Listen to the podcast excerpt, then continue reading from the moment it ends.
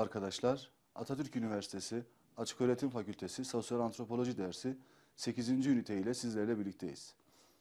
Bu ünitenin konusu ailedir. Antropolojide birçok aile tanımı yapıla gelmiştir. Bu tanımlar aileyi sosyal bir grup, sosyal bir birlik, sosyal bir örgüt, sosyal bir kurum, küçük bir topluluk ve sosyal bir yapı gibi kategoriler içerisine oturtmuştur. Ancak ailenin bütün toplumları kapsayacak geçerlilikte bir tanımını yapmak pek mümkün olmamıştır. Aile kavramı toplumun yapısına göre değişik anlamlar kazanabilmektedir. Bu olgu ailenin antropolojik olarak genel kabul gören bir tanımını yapmayı da güçleştirmektedir. Aynı toplumda aile olarak ifade edilen sosyal grup zamana, mekana ve toplumsal tabakalaşma sistemine göre farklılık gösterebilmektedir. Yine de antropolojinde yapılan değişik tanımlardan hareketle bir aile tanımı yapmak mümkündür. Buna göre aile evlilik bağı ile bir araya gelmiş, erkek ve kadın arasındaki cinsel ilişkilerin düzenlendiği, neslin devamının sağlandığı, sosyalleşme süreçlerinin ilk ve etkili bir biçimde uygulandığı, anneler, babalar, çocuklar ve tarafların kan bağı olan akrabalarından meydana gelmiş, ekonomik ve toplumsal bir birliktir. Antropoloji aileyi bütün insan topluluklarının, kültür ve medeniyetlerinin her safhasında var olan en küçük temel sosyal ünite olarak görmektedir. Ailenin toplumsal örgütlenmenin temel birimlerinden biri ve toplumun temel taşı olduğu antropolojik bir gerçektir. Bütün toplumlardaki aile yapıları karşılaştırıldığında tüm ailelerin ortak yerleşim, ekonomik işbirliği, üreme ve sosyalleşme şeklinde sıralanabilecek ortak karakteristik özelliklere sahip olduğu görülür. Bütün toplumlarda aile, bireyin varlık alanı bulduğu bir merkezdir. Aile, ferdin içinde doğup büyüdüğü ve sosyalleştiği bir kurumdur. Her ne kadar ailenin işlevleri geçmişten günümüze birçok değişime uğrasa da onun her toplumda süreklilik arz eden işlevleri vardır. Ve aynı zamanda bu işlevler toplumun sürekliliğini ve ahenkli bir bütün içinde yaşamasını sağlar.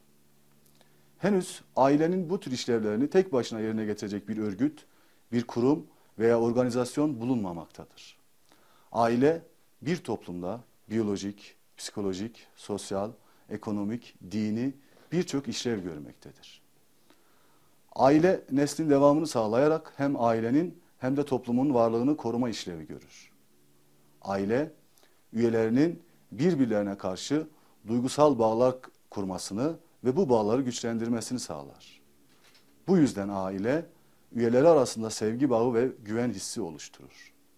Aile çocuğa içinde yaşayacağı toplumun davranış kalıplarını, değerlerini, inançlarını ve kültürünü aktarır. Bu işlev çocuğun topluma uyumunu kolaylaştırmaktadır. Aile bir üretim ve tüketim birimidir. Aile bireylerinin ihtiyaç duyduğu mal ve hizmetleri üretir. Aile içerisinde ekonomik bir iş bölümü vardır. Aile üyelerinin mensubu olduğu dini inançları aşılar, ibadetlere ve törenle, törenlere katılmalarını denetler. Aile üyelerinin dayanışma ihtiyacını karşılar, dışarıdan gelebilecek her türlü maddi ve manevi saldırılara karşı onları korur. Hastalık, mutsuzluk, çaresizlik ve yaşlılık gibi durumlarda aile içi dayanışma çok önemli bir rol oynamaktadır. Aile üyelerinin toplum içerisindeki statülerini belirler üyelerine statü kazandırır. Ailenin bu işlevi bazı değişim ve dönüşümler geçirmesine rağmen günümüze kadar ulaşmıştır. Aile eğlenme ve dinlenme görevlerini organize eder.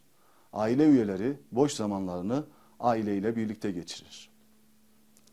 Antropologlar aileyi otorite ve hane halkı faktörlerine göre iki şekilde sınıflamışlardır. Otorite ölçütlerine dayalı aile biçimleri ana ailesi ve baba ailesi olmak üzere ikiye ayrılır. Ana ailesi ya da ana erkil ailede otorite ana tarafında toplanır. Aile içinde otoriteyi kadının erkek kardeşi veya yakın akrabalarından bir erkek kullanır. Akrabalık ana tarafına bağlı olarak belirlenir. Akrabalık ilişkileri de ana soyuna dayanır. Ana ailesinde ananın kız ve erkek kardeşleri, çocukları ve akrabaları aynı evde birlikte yaşarlar. Baba sadece zaman zaman ana evine misafir gelip gidebilir. Aslında baba da anasının evinde kız kardeşinin çocuklarına babalık yapmak durumundadır. Baba ailesi ya da pederi ailede ise ana baba aynı evde birlikte oturur. Akrabalık hem ana hem de baba tarafından gelir. Çocuklar ana ve baba tarafına mirasçıdırlar. Baba ailesinde otorite ana ve baba tarafından paylaşılır. Bu aile modelinin en eski örneklerine Türklerde ve Cermenlerde rastlanmaktadır. Örneğin Türklerde Hakan ile Hatun'un birlikte hüküm sürmeleri baba aile tipinin Türkler arasında yaygın olduğunun işaretidir. Babalık iki farklı aile modelinin şekillenmesinde rol oynamıştır. Bunlardan birincisi baba tarafından ailedir. Bu aile modelinde ailenin reisi en yaşlı erkektir ve kadınların reisi de en yaşlı kadındır. Akrabalık baba tarafından gelir. Miras baba tarafından kabul edildiği için bir çocuk annesinin mirasını alamaz. Özel mülkiyet yoktur. Bütün mal veya mülk aile topluluğunun ortak malıdır. İkincisi ise ata erkil ailedir. Bu aile mutlak ve sonsuz bir baba otoritesine bağlı olarak kurulmuştur. Ailede mülkiyet babaya aittir. Baba aile mülkiyeti ve malları üzerinde dilediği tasarrufu yapma hakkına sahiptir. Baba otoritesinin en yüksek ve en katı şekli, şekline dönüştüğü ataerkil aile tipine İsrailliler, İranlılar, Yunanlılar, Almanlar, Türkler ve eski Romalılarda rastlanılmaktadır. Özellikle ilk defa eski Roma'da ortaya çıktığı için bu aile modeline Roma ailesi de denilmektedir. Ailedeki birey sayısını ölçüt alan aile biçimleri ise geniş aile ve çekirdek aile olmak üzere ikiye ayrılır. Geniş aile ya da büyük aile çok sayıda akrabanın, küçük veya çekirdek ailenin aynı çatı altında birlikte yaşaması şeklinde kurulan aile tipidir.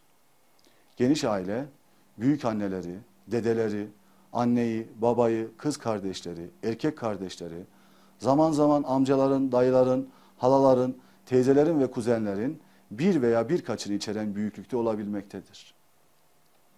Bütün bu insanlar kan bağına dayalı olarak veya evlenen yeni bir çiftin aileye katılması şeklinde bir arada yaşarlar.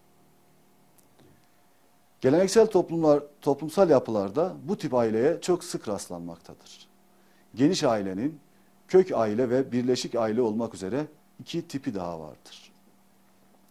Çekirdek aile ya da küçük aile ise ana, baba ve evli olmayan çocukların oluşturduğu aile tipidir. Çekirdek aile başlangıçta sadece evlenmiş çiftlerden meydana gelen, daha sonra çocuklar arttıkça gelişen ve zamanla çocukların iç iş güç sahibi olarak veya evlenerek evden ayrılması neticesinde başlangıç noktasına geri dönen aile biçimidir. Çekirdek aile modernleşme, sanayileşme ve şehirleşme gibi süreçlerin sonucu olarak ortaya çıkmış ya da yaygınlaşmıştır. Tarihin ilk dönemlerinden günümüze kadar geçen süreçte ailenin yapı, işlev ve biçimlerinde oldukça önemli değişim ve dönüşümler meydana gelmiştir. Bütün toplumlarda aile kurumu birçok değişime uğramıştır. Ailenin yapı, işlev ve biçimlerinde meydana gelen bu değişimler olumlu sonuçlara yol açtığı gibi olumsuz birçok soruna da neden olmuştur. Her aile tipinde farklı nedenlerle sorunlar yaşanmaktadır. Geleneksel geniş ailenin kendine özgü sorunları vardır. Geniş ailede aile reisinin verdiği kararlara bütün aile bireyleri uymak zorunda olması özellikle genç kuşaklar için önemli bir çatışma ve gerginlik alanı oluşturmaktadır. Çekirdek ailede birçok sorunla karşı karşıyadır.